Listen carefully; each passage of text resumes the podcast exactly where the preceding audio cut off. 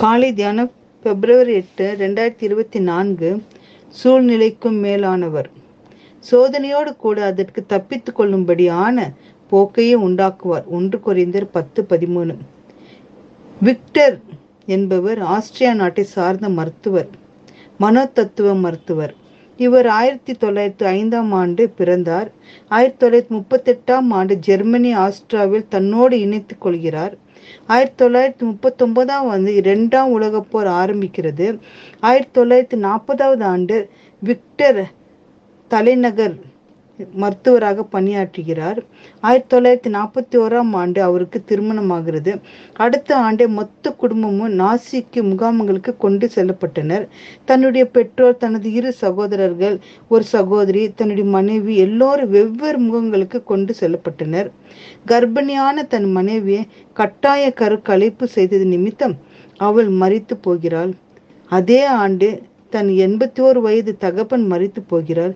மூன்று ஆண்டுகள் முகமுடித்து வெளியே வந்தபோது தனக்கு தெரிந்தது தன் தாயும் இரு சகோதரர்களும் கொல்லப்பட்டனர் என்று. தன் சகோதரி தப்பி எப்படியோ வேறு நாட்டிற்கு சென்று விட்டார்.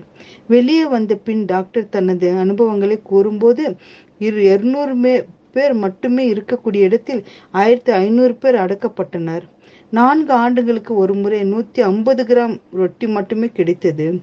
ஆனாலும் முகாமைகள் ஒவ்வொருவரும் உதவி செய்து கொண்டும் நகைச்சுவையாக பேசி மகிழ்ந்து கொண்டும் பாடிக்கொண்டும் இருந்த வாழ்க்கைக்கு ஒரு நோக்கமும் அர்த்தமும் தெரிந்ததே பகிர்ந்து கொண்டோம். இப்படியாக அந்நாட்களை கடந்தோம். கிறிஸ்துவை ஜீவத்திலும் இம்மாத்திரமாக சூழ்நிலைகளை சந்திக்கும் போது அந்த சூழ்நிலை கடினமாக இருந்தாலும் அவற்றை கடந்து போக செய்கிறார் நம் ஆண்டவர். எல்லா சூழ்நிலைகளும் தேவன் நம்மோடு கூட இருக்கிறார். தாங்கிக் கொள்ளவும் முடியாத எந்த சூழ்நிலையும் இல்லை. தேவனை மட்டும் நம்பி பொறுமையா இருப்பது அவசியம். மனுஷருக்கு நேடுகிற சோதனையெல்லாம் வேறு சோதனை உங்களுக்கு நேரிடவில்லை. தேவன் உண்மையிலவராய் இருக்கிறார் உங்கள் திராணிக்கு மேலாக உங்கள் சோதிக்கப்படுவதற்கு அவரிடம் கொடாமல் சோதனையை தாங்கத்தக்கதாக சோதனையோடு கூட அதற்கு தப்பித்து கொள்ளும்படியாக போக்கை உண்டாக்குவார். ஒன்று குறைந்தர் ஒன்றரை பத்து பதிமூணுல வாசிக்கிறோம். நல்ல பிதாவே எங்கள் சூழ்நிலை மோசமாக இருந்தாலும் நீர் மாறாதவர் என்பதற்காக உமக்கு ஸ்தோத்திரம் என்று சொல்லி ஜெபிப்போம்.